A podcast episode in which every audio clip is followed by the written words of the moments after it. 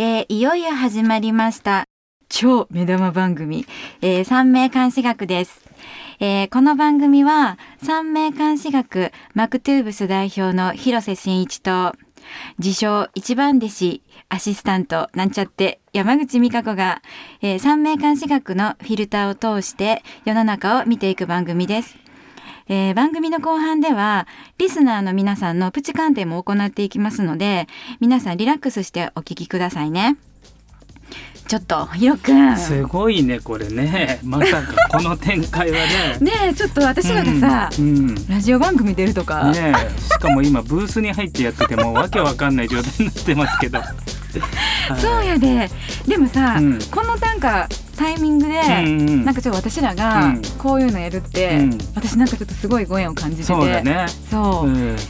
まあ俺こういうの進めらんないんで話来た時ももうんううん。美香ちゃん入れないともう俺一人無理だなと思って、えしたら。それは私が大阪弁やから、うんもう話 もう盛り上げてもらってね、うん。そうやんな、うん。なんかさ、うん。あのーほらまあ偶然やけど同い年で、うんうんほんでなんてだ年始が大反対だっけ、うん。今年。そそうやろ、うん。だからむっちゃなんかその三名学を、うん。まあ通じてやうけど、うんうんなんかこう広がっていく感じが、そうだね。だからもう末永くうん、うんあの続いていく番組で、うんでできれば三名監視学がどういうものかあー。まあ美香ちゃんもねもともと何も知らないとこからまあ僕もですけど始まってこんなにまあすごいものはないっていうのはあるんで、うんまあ皆さんにも分かってもらいたいなってそうよね、うん。えなんだっけ？ヒロ君だって 10, 10分ぐらいでこの道決めたんやったっけ？あれ？何やったっけ？あそうそうそうそうそう。もう知らないおじさんに もともと三名学知らなくて。でそれまあ導かれてきたんで、まあうん今は転職だなと思ってるんで、あのーまあえー、とこの番組のディレクターにもねちょっとマニアックにお願いしますって言われてるんで、うんうんうんもうガンガンあの、まあ、専門用語も含めてうん。高度な三名監視学を披露したいなと思います。まあでもさ辛口はほどほどにね。そこはあの美香ちゃんが包んでもらってねそれで いい番組作っていきたいなとそ思います。うやんな。はい。なんかさ私もこの間、はい。なんかそのなんていうの？ちょっとスピリチュアル系の人と話す機会があってさ、その時にそのさ三名学の鑑定もやってるんです、うん。なんて話をしたら、その3ってさ、うんその数字のその算数やから、それってなんか数も見れるんですかみたいなことを聞かれて、ラッキーカラーあラッキーナンバーみたいなのあるんですかって言われて、まあなくないけど、うん。その何歳の時にとか、そういうのでまあちょっと関わってはくるんですみたいな話をしてたの。うん。そしたらえ自分で、うん。そのほら今美容の仕事やってるけど、うん。それがなんていうの？一生じゃなくてうん。ゆくゆくもう違うことやるって、うん。もう分かってますよねとか言われて、えっと思って。うん。うんでその時に、うん。その3の倍数とうん。5の数字が、うん。美香さんにとって、うん。そのターニングポイントになるなんかこう年なんですよって言われてんやんか。へーだからでえマジでと思って、うん。自分のその面識見た時うん。に、私6歳運やねん。うん。でその今度さ、うん。その6歳が回ってくる時うん。に、えめっちゃ近いやんと思って、うん。えじゃあそのタイミングに合わせて、今から準備できることがありますよねみたいなことすごい言われて、うん。えちょっと待ってくださいと思って私、ゆくゆくそのもう美容関係やっていかないんですかって言ったら、えあなたがみんなになんかやっていくことはその三名学を通じて、あのーたくさんの人を、うん。なんかこう仕事としてやっていくそのうん。使えることっていうのはうん。美容じゃなくて、うん。それがあなたがなんかできることですよみたいなこと言われたの、へーちょっとすごくない？すごいね。まさしく半回来てると思って、しかもこのラジオ番組始まり。そうやね。もう拡大しかないね。そうやろ？ね。なるほど。じゃあいい番組にしていきましょうね。ね、うん。なんかその三名監視学のなんか凄さが、うん。ちょっとこの関西弁丸出しのうん。おばちゃんと、うん。超クールなヒロ君とでね、はい。なんかみんなにね伝わるといいよね。はい。よはい。じゃあよろしく。これからお願いします。ろしくお願いします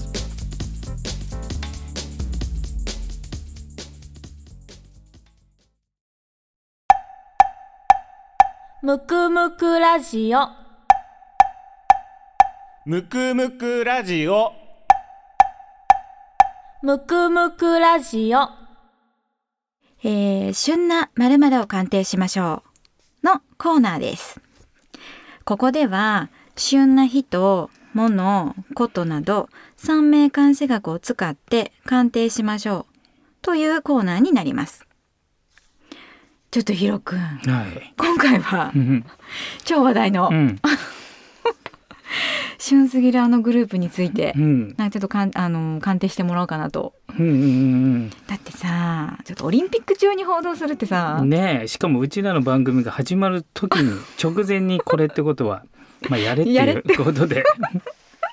そうとしか思われへんよね。ちょうど1月ぐらいにねいろいろなんかね報道された時にうんうんうんうんうんうん。あの今三名監視学のあの講義もやってるんですけどその時に、うん。まあ、サンプルで出してたのがまさかこのタイミングで、来ちゃったうね。ん。そうよ。あの時はえっ、とあの時もその解散で揉めてたっけ？そうそうそうそう。そうよね。一回解散って報道出てうんうんうんうんうん。で一回収まったように見えて、うん、せやせやせや。そう。でまあ、うん。あの時もねやっぱり、一時的には収まっても収まってないよみたいな話はうん。多分してたと思うんだけど、そうや。ほいでリーダーの中井さんがうん。天中殺やし、そうそうそうそうそう。っていうかあのねスマップ5人中、うん。まあまああの今年の運勢がうん、乱れてる人が多いので いろいろと。まあその話がね今回できればうんうんうんうん。いいと思うんで、うんうんうんうん。であのオープニングにも言ったんですけど、うん。あのディレクターの方からうんあのこの番組はマニアックでいいっていうことなんで、素晴らしい。うん。なのであのまあまあなんですか？知ってる人は放送なんだみたいな。一般の人はポカンみたいな話になるかもしれないんですけどまああのお面白いんでね。あの最後まで聞いてくれたらいいなと思うんですけど。うん。美香ちゃんどうですか？まずどなたからいきますか？うん。やっぱリーダーですか？やっぱリーダーじゃない？リーダーですか、うん。リーダーどうですか、いやなんかうさ、ん。その報道を見てたら、うんうん。やっぱりうん。その、リーダーやし、うん。あのあんまりさ、うん。その解散は本人は考えてなかったんでしょ、うんうんでまとめようとしてたっていうところが、やっぱりその星の勝利がすごい出てて、うんめっちゃいいなと思ったうの。んでも今年仕事中殺やから、そうそね。そのなんか一生懸命やることが、うん。その裏目に、うんうん。まあ思い通りにならない感じだよね。ううんん。それがなんかね、うんまあよりによってね、リーダーがうん、運気が良くない。多分5人のな5人とまうんうんうん。あそれほど良くない、うんうんうん。まあ、木村さんは、うん。あのそんな悪い感じは実はしないんですけどうんうんうんうんうん。あのまあまあ3あと残りの4人はあんまり、まあ、今年良くないなと思うんですけどその中でもやっぱ中井さんがねリーダーの中井さんの運気があまり良くはないのかなと。なのであの子としてはうん。まあオファーもあるし別にグループじゃなくても全然いけるとは思うんですけど多分自分の思い通りにならないとか、うん。ストレスは非常にたまる土地回りかなと。それはやっぱり何？もともとうのん。性分としうて、ん。長女2つあってう、んで真ん中が中殺されてるとかっていうのもいやもちろん当然もうストレスの。当然ありありますね。うん。でまあねこんだけ伝達だったら司会業とかはもう特殊才能なんでもう非常に伝達能力があるんでうん。あのいいんですけど、うんうん。ちょっとやっぱ今年はストレスたまんのと、うん。あとは気持ちのブレもねやっぱ看護になってるんで一応、ね。日韓看護なんでまあこれ結婚かなとも取ったん取るんですけど、女子来ると思ってんけどうね。ん。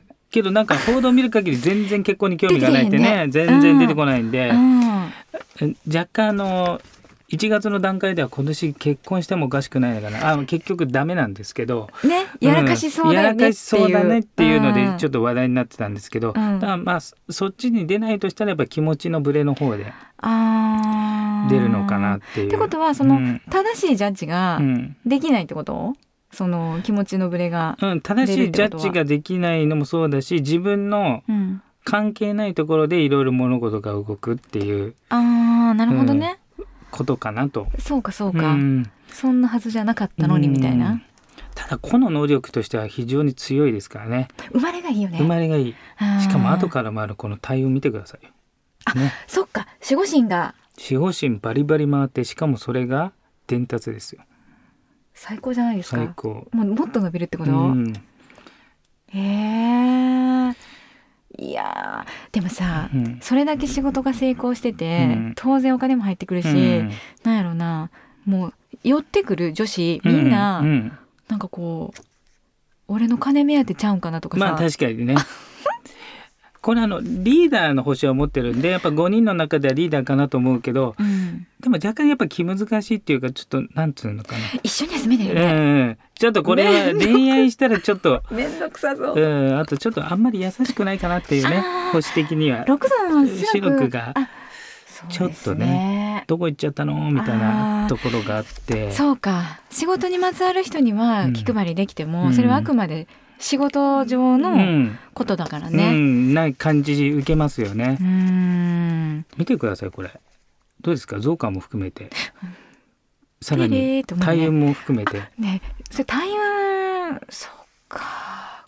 木が一個もない。一個もないね。うん、そうなんですよ。えってことはそのないってことはやっぱり三名学では、ないものは努力して補いましょうでしょ？うん、そうでやっぱりただこの場合うはん。さほどなくてもいいかなっていう形的には、まあ、あった方がいいけどね。うーん。あそれはそれだけ突き抜けてるからってこと？そうそうそうそうそうそう。あーそうかそうか。でお金は仕事の結果入ってくるんでお金も目指さなくてもうん。いいんだけど、うんうんうん。結局この愛情ねやっぱ恋愛のところでちょっと問題は出るかなっていう。ううん。ん。そのやっぱり恋愛では自分が思ってる以上にうん。優しくしないとうん。女の子ついていけませんよっていう。う。ん。ただ、うん。もうここまでいくと全然優しくないんだと 思いますね。一個も浮いた噂ないもんね。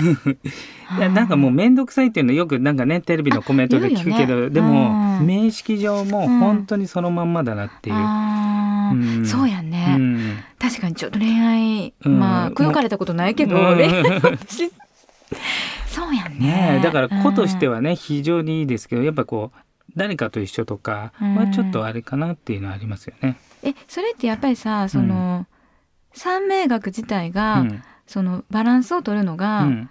一番いいんですよっていうのがあれやけども、これだけこう偏ってると、うん。もうむしろそれはそこを伸ばして、うん。もう一生一人の方があなたは幸せですよみたいな感じ？まあそれは俺だったら一人で行っちゃうかなっていう感じ。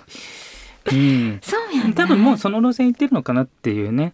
感じです。もうこの開き直年りがある。そうやんな、だってこの年でさやっぱり、ね。うん。もう一人でいてたら誰かと共同生活って。うん。うん。ちょっと難しいようん。うね。ん。うんだからこのねあのうん中井さんの面識見る限りにおいてはやっぱり、うんあのなんつうんですかねあの仕事上のうん自分を律するっていうかそういうとこが非常に強いから、なんとかスマップをこう維持しようっていうところは多分あったんだと思うんですけど、うんうん。そうようん。ね。ただちょっとやっぱあのなんですか報道によると木村さんとの隔週とかいろいろあるけど、うんうんああいうやっぱ感情的なものはうん。ちょっとこう一度ひねくれちゃったらこう直すの難しいかなみたいなね、ねとこはあるんでそこはちょっとビジネスライクで言ってんのかなっていうのはあー感じますね。な。んか面識的に見てて、うん。そのなんていうのかなその木村さんと中井さんがグループの中で、うん。そのめっちゃ売れた時期に、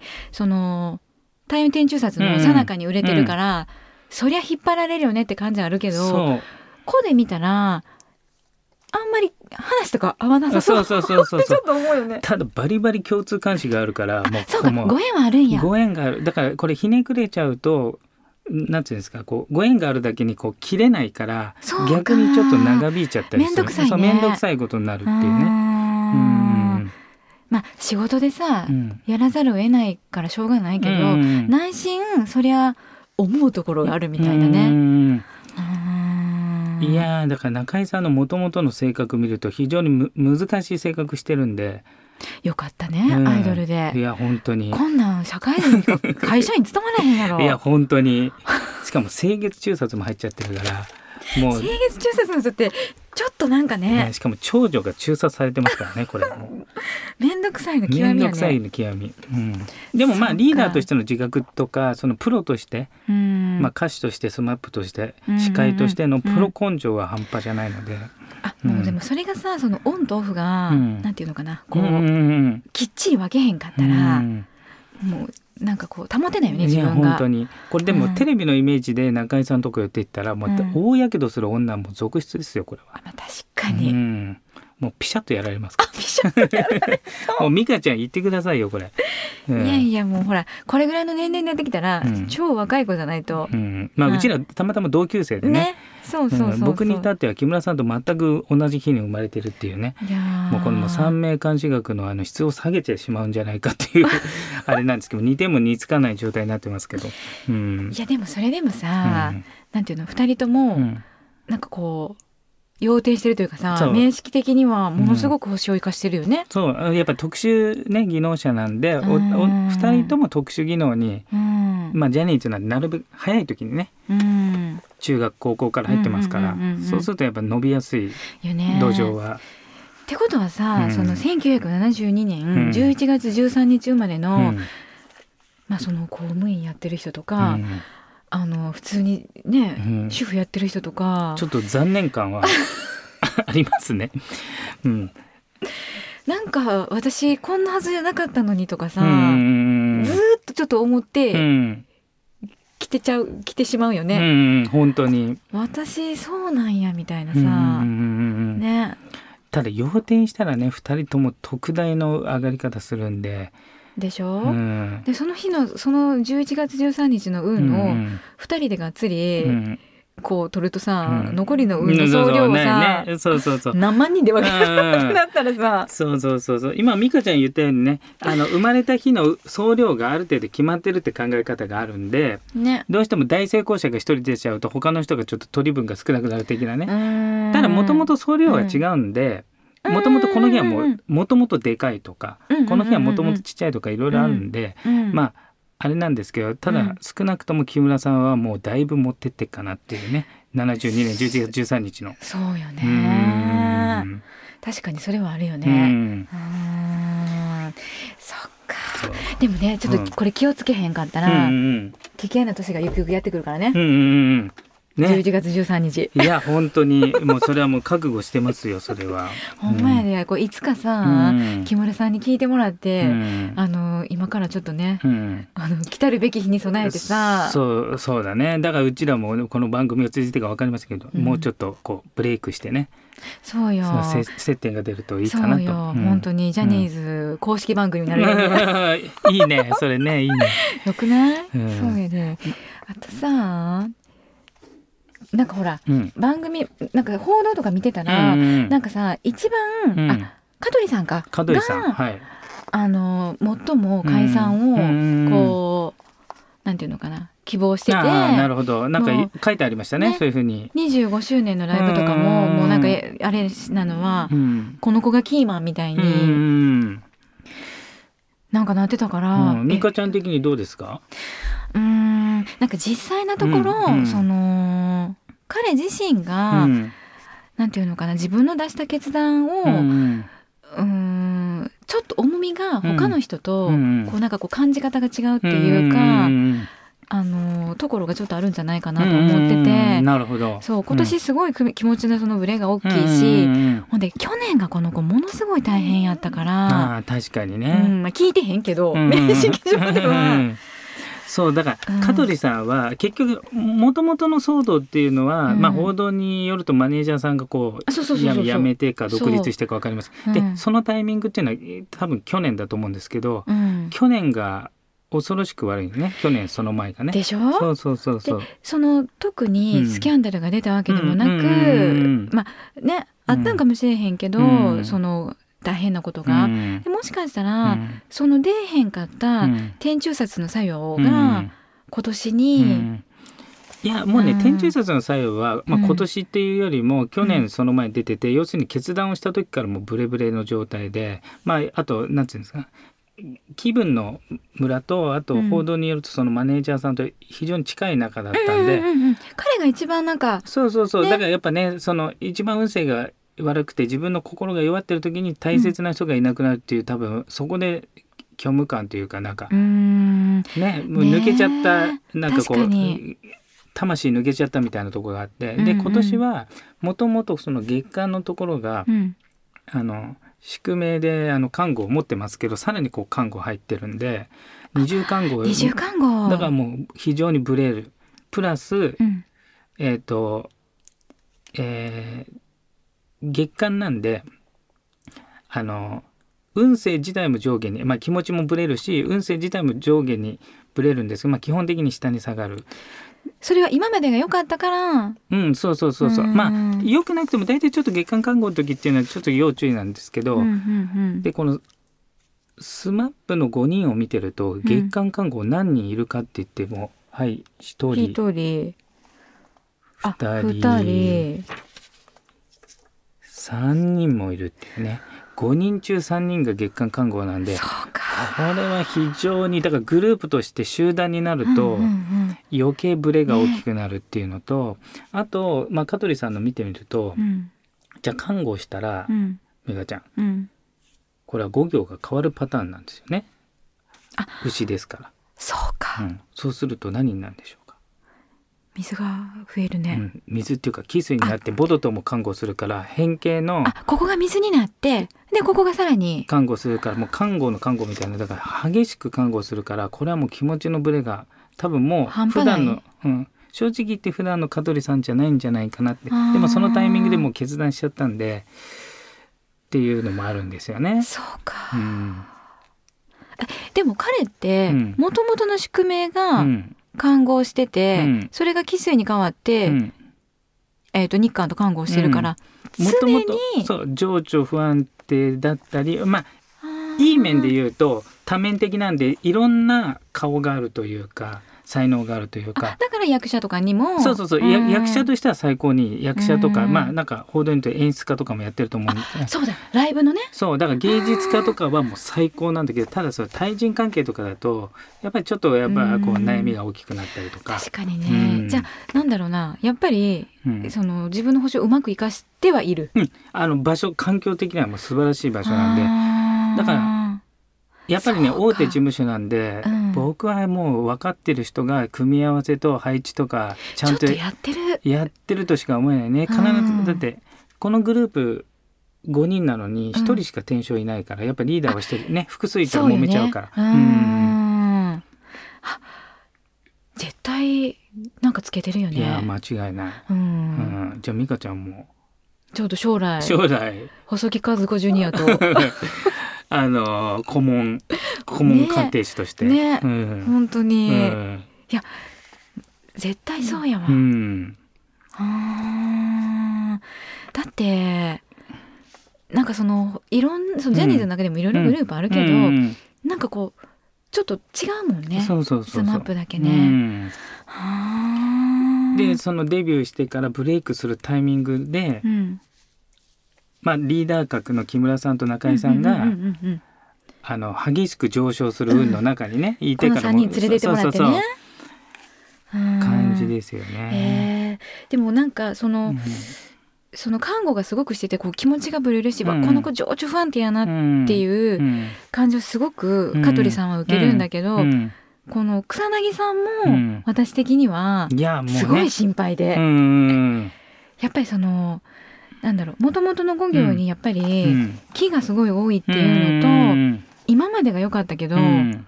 これからが確かにちょっと波乱のとそう。ころ。なんかスマップ、ん。そのが解散してしまっうて、ん。まあジャニーズ残ってるから、うん。とはいえ、うん。食べてはいけると思うけど、うんもうものすごい明暗が分かれる。確かにね。うん。一番心配、うん。草薙さんが、しかも今年ねな二重看護になってますからね。そうでしょう。もう気持ちのぶれだから今回の決断が、うん。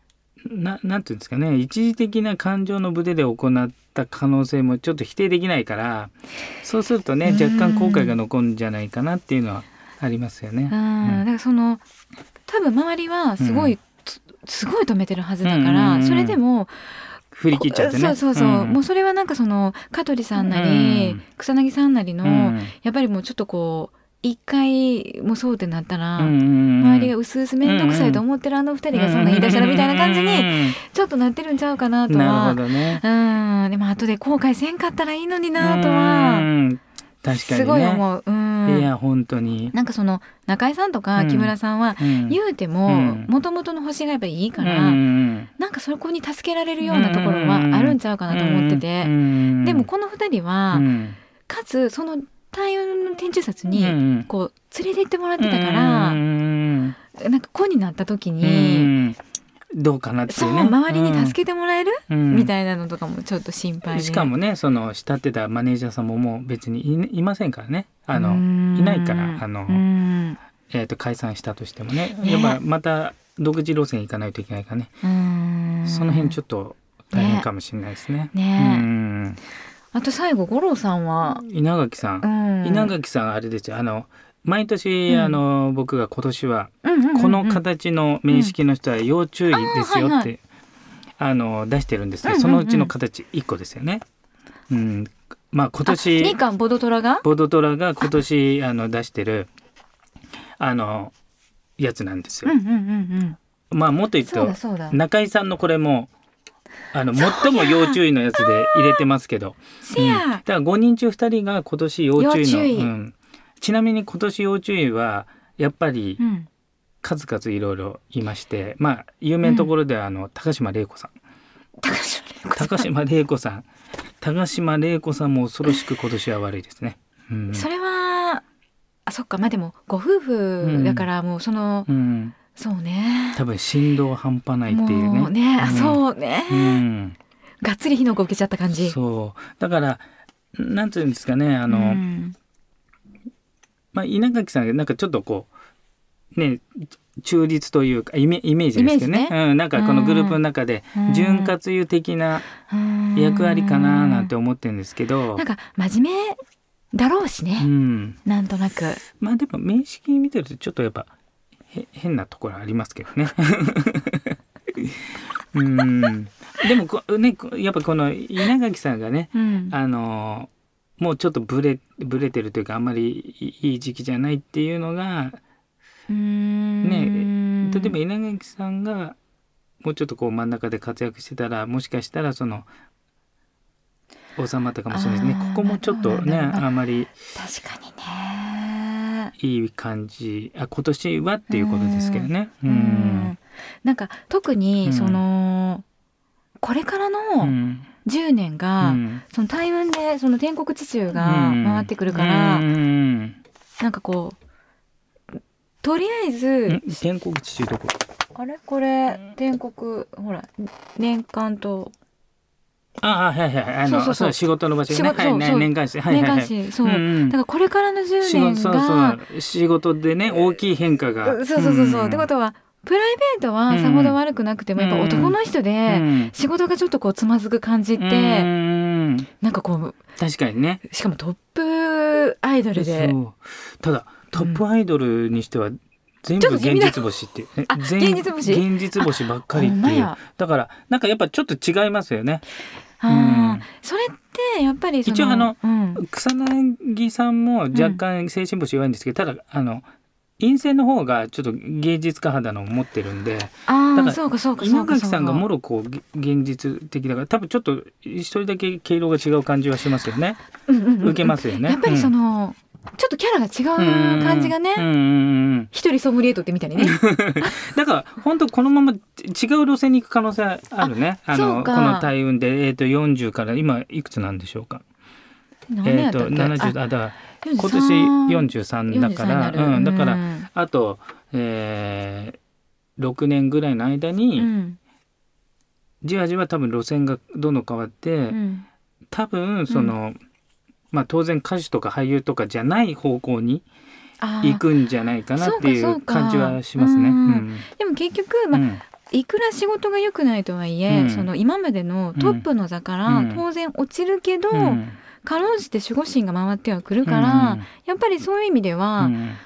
なんかそれなりに、うん。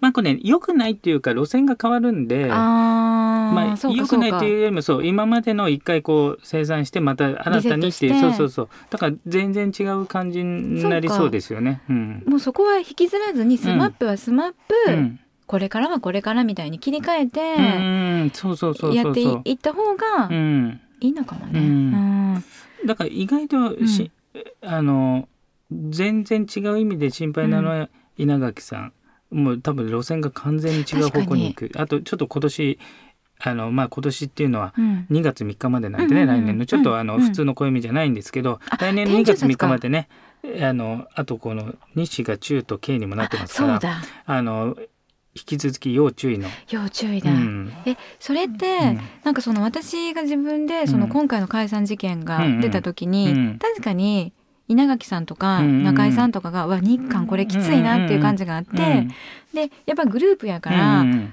その引っ張られて、うんうんなんかこうちょっと悪い方向にみんな持っていくのかなと思ったんだけど、うんそんな解散するほどうんうのん大事うんうんみたいうんなところがあって、うんで、まあ、ちょっとせっかくやしと思って、そのジャニーさんのコメントとかも出てたから、うんあのジャニーズ事務所の創立を見たら、うん今年が53年、あなるほど。そうそうぐね、らい三に、三名学はねあの人だけじゃなくてあの会社とか、まあ、もっと言っちゃえば国とか、ねうん、ちょっとそれが私もなんかほんまにすごいなと思っった一つなんだけど、はい、で、ん。ちょうどそうですねあの50年で一周するってことで今何年なんですか？あね53年目かな？53年目、うん。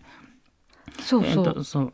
で三名学的にはまあ会社とか国とか見るときに最初の10年は動乱期っていうのでちょっとガタガタしますよっていう時期なんですよ。っていうことは最初だしね。うん、50年超えたってことはまた動乱期に入ったってことなんで、まあそれがあの正確に一年一年ぴったり合うかどうか、まあ、多少前後するとしても、うん。少なくとも、うん。あの動乱期に入って3年目ってことじゃない、うん。うん。だからまだあと7年ぐらい残ってるんでしばらく動乱が続いて、ね。まあ多分このタイミングでねちょっとん。年齢的なものもあるんで、ん。まあ、もしもしかしたらいろんな会社の組織変更がうん。行われるかもしれない。だからやっぱりスマップだけの問題じゃないかもしれないです。だからもしかしたらその全然知らんけど、うんあこれ知らんけどって大阪人の口癖ね、うん、知本る当関関西ね。そう。けどいいけどね、それね。知らんけど、うん。多分そのジャニーズの中でうん。の今までの伝統とかうん。培ってきたものがあって、うん。でいろんなトップアイドルを輩出してきて、芸能界で、うん。そのジャニーズって言ったら、うん。ちょっともうものすごい大御所やけど、うん。今回のその SMAP のその解散とかがあると、うんその業界的にもうん。すごいこう一石を投じるといういか、や間違いないよね。ねん。そう。で事務所内でうん。も今までとはうん。やっぱりなんかこう違うというか、んこうなんかこう変化の、うんあの答えを出さなあかんようなうん方向を変えていかなあかんような時期うにん。入るきっかけになったんちゃうかなとか、うん。ちょっと思ってて。にやっぱこじつけやけど。会社がねやっぱり何十年も続けるとやっぱりなかなか難しいんだよね。やっぱそうようね。んそれってまあどこの業界も一緒か。うんなんか特に私らがやってるその私私らというか今私がやってる美容なんかはうん一人でもできるかうらん1う年ん継続できずに潰れるのが3割うでん3う年、んえー、と続けられずに辞めてしまうのが9割って言われてる業界で。そうだからそれぐらいもう作るのはポップに作れるけどうん継続が難しいって言われてる中うでんこんだけね第一線でねもう要するにトップを君にしててやっぱり3年ぐらい前からまあ内部的なね問題とかも含めてね。んやろうね。あったんだろううんねだからマネージャーさんとかそうだから表面でできたのは今年なだけで、まあちょっと三名学的に言うと3年ぐらい前から、まあうんもっと言っちゃえばこの権力期も結構ねそうか、波乱だからまあその前5年も含めたらまあ8年ぐらい、うん。だからけもう全盛期は終わってて第1回のね、うん。その代わりまあうんもう一回ちょっとこうえっ、と体制を変えて新しくなるにはいい時期かもしれないですね。または新しいヒーローが出てきたり。あそうかそうか、じゃあそのなんだろうな事務所的に、うん。ファン的に見たら、うん。この解散っうてん。悲しいこともいっぱいあるし、ん SMAP ロスとか言われるね、うん。ことも出てるけど、うん。事務所的とかに見たら、うん。そこでもうまた一回新しいスタースタが。ーとあスターが出たらそう。よりうん、やっぱ動乱期じゃないとねあの安定期っていうのは強いものがそのまま強いだけなんで動乱期はね。要するに下克上じゃないですけど、うんうんうんうん。あの今まで低迷してるのが一気に上がるチャンスがあるしまああのチャンスの多い時代でもあるからその代わりトップの人はちょっと安泰じゃないけど、うんうんうんうん。まあ、そういった意味では、うん。うまくこう新陳代謝ができればまた新たにいくかなって。そうね。ん。そうか。ではもうなんかそういう意味では今後のスマップも含うめ、ん。ジャニーズ事務所の動向もうん。なんかねちょっと気になるね。気になるところよね。うん、どうなっていくのかね。ねえ。うん。うん。まあなんかあのー人だけじゃなくてね、うん。その国だったりとか、うんうん会社だったりとかが、うん。見れるこの奥の深さっていうのが、ちょっとねすごいよね。学のね、うん。ほんまにすごいところやし、うん。なんかこれがいい感じにね、うんちょっとこれからうも、んなんかこうねそうね言えるといいようね。んはい。なんかちょっと広瀬先生今日は長くなりましたけど。いやいやいやいやもう美香ちゃんもだいぶできるんで。んありがとうございますはいじゃあ今回の、えー、旬なまるまるを鑑定しましょう。記念すべき第1回は、えー、 SMAP とジャニーズ事務所についてでした。むくむくラジオむくむくラジオむくむくラジオえーリスナープチ鑑定のコーナーです。このコーナーは、リスナーの方をプチ鑑定していきます。プチ鑑定ご希望の方は、番組ページのプチ鑑定せ専用フォームよりお申し込みください。えーここでお誕生日と、えーわかる方は出生時間があるとかなり精度が高くなるのでよくわかんない人は、えーお母さんに確認してくださいね。えー全員鑑定できないと思いますが鑑定された方はラッキーということでご理解ください。えー記念すべき初回本日はですね、えーこの番組のエンジニアを担当してくださってるゆうくんをプチ鑑定という名の公開処刑にならないように 先生お願いします。そうだよね。はいうんえーどうでしょう？どうですか美香ちゃん。パッと見て。日韓がうん。弱い。弱い。周りにうーん。だからエンジニアとかね芸術家とかはね非常に向いてますよね。えそれうは、ん。うんと組織の中うでん。い,、いるよりも、うん。ちょっとその個で。いやあの組織でもいいけどこじんまりとした組織で。まあ、頭または芸術技術を使って、うん。えー、と生きていくのがいいかなっていう、うんうんうんうんうん。うん。でただこれあの実は陽線5行が全部そうやって木下土金水こういう人っていうのはあの可もなく不可もなくってなりがちなんでどうしてもなんていうんですかね、あのこうこれだっていうのがちょっと見つかりにくかったりでもバランスバラがンスがすごい取れてる。いいってことは、そのうん。三名学の考え方としては、うん、うん。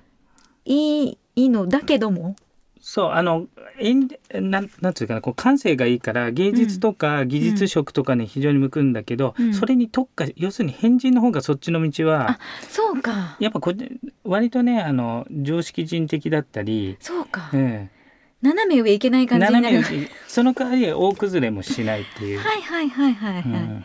なるほどね。ちょっとこうそうか。いい感じにまとまっちゃう感じ。そうそうそうそう。でねゆうくんじゃあ初めましてなんで、うんあれですけどこれを見てる限り結構これねうん。毒があるんですよ。え？そうなの？毒舌じゃないかなっていうだからちょっとなんてボソっていう一言がぐさっとくるみたいな。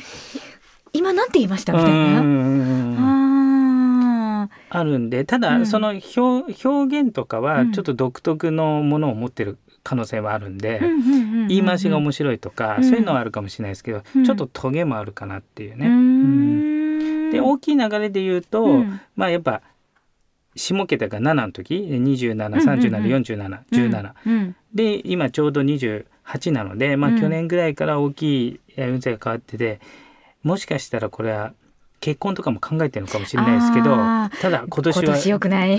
絶対ダメですけど危険ですけど結婚したい気分になるかまたはプロポ向こうからせがまれるかみたいなとこあります。まだちょっと我慢した方がいいですね。若いしね。うん、こういう時はうん。自分もやっぱりしたくなる、トラップ？あの基本ね自分もしたくなるんだけど、うん。ゆうくんの場合やっぱり5行が全部揃ってる人っていうのはさほど結婚願望がない人の方が多いので。もともとね。もともとが。だからまだちょっと20男性28だったらしないかなっていう。感じですね。よっぽどハニーにうん。言い寄られてなければうね、ん、あとやっぱうん青年中殺あるんでね、親元から離れたい。ままたはその元々の家の家計の流れとは違う人なんで、うんうんうんうんうんうん親と違う生き方または親元から早く離れるっていうね、そうかそうか。ちょっと何歳で出たか分かりませんけど、そうすればするほど要するに親が心配するような生き方すればするほど、えじゃあ今ぴったりじゃない？うん、知らんけど。なんかそのなるほど。やっぱだって親にしてみたらさ、うん。うんやっぱりなんかちょっとネクタイ締めて、うん。うん、あまあ確かにね。なんかちょっと大きいうん、会社で勤めてほしいけど、ううん。ん、確かに、ん。なんかそのエンジニアってそんななんかカタカナの仕事何 なるほどね。ええ。まあ僕も親不幸にあの占い師になっちゃいましたけど、うん、あとは意外とゆうくん、うん。ゆうくんはまあさっきさっきも言ったように初めましてなんですけど、うんうん。女性にうん、モデル、意外と、うん見た感じはそんな感じは受けないんですけどね、うん結構いるんじゃないかなみたいな。うん、ん。あでもね私も思ってたの、うん。あのーここのごバランスうんうがん。比較的いいうん、から、いいし。あお金とそうそうそう。しかも天日化が。あって、うん。まあしかも六尊が中殺されてますから。あー、このパターンはちょっと男女トラブルも注意ですね。あよく言うと、うん。モテるけど、うん。悪く言うとまあ、浮気症なのか、うんまたは、うん。あそのなんていうんですか？釣った魚餌やらない的なちょっと大切にしない的な。あーなるほどね、なるほど。ことがあるのか。ちょっと恋愛トラブルも注意かな。なので晩婚がいいですね。えちなみに、えっ、とメンズの晩婚うん。は何歳ぐらい、えっ、と、うん。32以降。できれば35以降があべいいのか、いいんじゃないかな、うんうんうん、女子も？晩婚って言ったら女子は30でもいいかもしれないけどでもただ、一回同棲とか挟んだ方がいい場合はありますそうね。うん。なん何だっけ？1年最低でも10ヶ月ぐらいは。そうそうそうそう。それ以下はねちょっとカウントされないので、うんうんうんうん。うんそうやね。そうそうそう。やっぱりなんか、うん。だってさうん。晩婚って言っても、うん。30とか、まあ、35とかでうん。うんうんって言っても、その20代に、うんうんあんまり恋愛してへんかったらさ確かにね。晩婚でも意味ないしなるやん。そうそうそう。いやこれはねゆうくんは恋愛してますよ。あしてるか。しかも天日が去年持ってもな。しかも去年その前が、うんあの女性回ってますから。あそうなんや。だからあのじゃあさっき聞いたらうん、今彼女いるみたいでこれは多分去年かその前できたってことですね。去年結構モテ期ですね。うん、うんうん。あでもじゃあうん。い今付き合ってもう23年ぐらい経ってるってことは、うん。お相手の女子何歳か分からへんけど、そろそろ考えてるかもしれないし、ねおただ互いにね。数が多いかもしれないですねゆうくんが。ちょっとこう目移りしちゃうかもしれないですね。ちょっとそれダメじゃないですか。今最近今年のテーマみたいなもんじゃないですか、今年やたらと、うん、確でもあれ。僕思うんですけどね、うん。あのちょっとあの鑑定とはずれていきますけど、うんうん。そもそも、うん。あの結婚制度自体がうん。本来のこの人間に合ってんのかっていうねちょっと大きいとこからちょっと考えちゃうとあのまあたまたま僕歴史とかも好きなんでうんうんうん見ると、うん。例えば三名学も3,000年前からうんうんあの元の原型の考え方はあるとされてますけど、うん。うん。その時ってうんお金持ちはうん。必ず妾もいるから、要するに一夫多妻は認められている感じ、うんで貧乏な人は一人しかやしない、要するに経済力によって変わる。うん。で三名学も経済力、あ男の場合は経済力イコール女性、うん。って考えた時うんに、うん。例えばちょっと貧乏人の浮気とお金持ちの お金持ちというか要するにうん。戦争前の日本もそれも普通にあった話なんで、経済力がある人とのね。だからうんで結局ヨーロッパとかってもう結婚制度がある意味うん。崩壊して、もうちょっとラフな感じの結婚にななってる。だからそっちの方がより人間っぽいかもしれないんで、弱肉強食ね。うん、だからもしかしたら今のうん。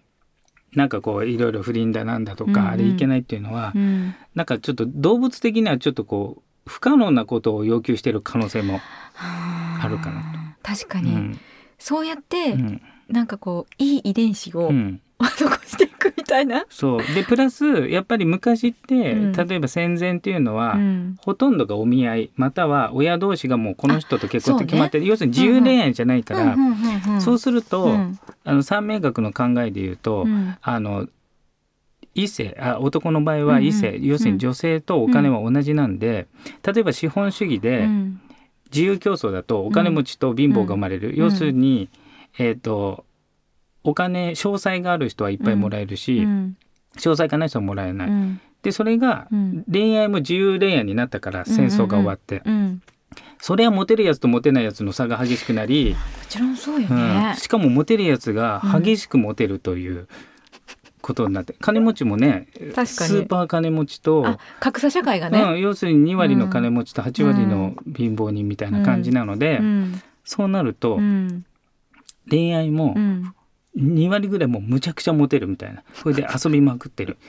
で8割ぐらいは欲しくてもできないみたいなそれはもう自由競争だったらもうしょうがないしゃ。あないねう。んうん、そりゃなんかこんなんか人があぶれて恋愛できない人があぶれて、うん誰が儲かるって結婚相談所みたいなそうなんか今美香ちゃんもいろいろと そうやったけどややってっますけど。ぱり、うんみんな、うんそうねなんかそういう面識のよりも、うんなんかビジュアルとかさ、うんうんばっかり見たりして決めるからさ、なるほど、やっぱ難しいよね。うんちょっと脱線しましたけど、うんまあそうねそうねゆうくんじゃあ総括すると、うん、まずエンジニアとしての才能は非常にあります。いいですね。あと個の技術職あ芸術的ね。うん。ただちょっと女性関係注意と、うん、結婚にちょっと向くかなっていうのは怪しいので晩婚がいいと。そうですね。うん三十二歳から三十五歳以降がうんいいと。かできればその間に一回うん、あの一年近く同棲してみるのもありと。がありですね。うんう。ん、であの大きい仕事あ例えば組織とかは向かないので、うん今ぐらいのがだからちょうど環境的にいいんじゃないかなって。そうかそうか。うん、うんうんうんうん。独立とかも向いてるのかなじゃあ？えっ、と自分のこじんまりとした範囲で、だったら、ううんん、うんだったらいいかなっていううんうんうん感じで。すね。うーん。まあ今年はあの、うん結婚しないように。あそうですね。ちょっと恋愛で結婚ししやすいタイミングと悪いタイミングがくっついてますので。あそうかそうか、だからそういうトラップに引っかからないよそううにね。うん、あの後でもう一回、うん、よくよく言い聞かせてそうですね。いきましょう。はい。はい広瀬先生今日はありがとうございました。いえいええっと皆さんこのような感じで、えーこれからもプチ鑑定をしていきます。我こそはぜひ公開処刑ではなくプチ鑑定をお願いしたいです。という方はこの番組の、えー専用ページですね、えー鑑定専用フォームの方からお申し込みの方をお願いします、えーたくさんの方からのお申し込みを、えーお待ちしています。むくむくラジオ。むくむくラジオ。むくむくラジオは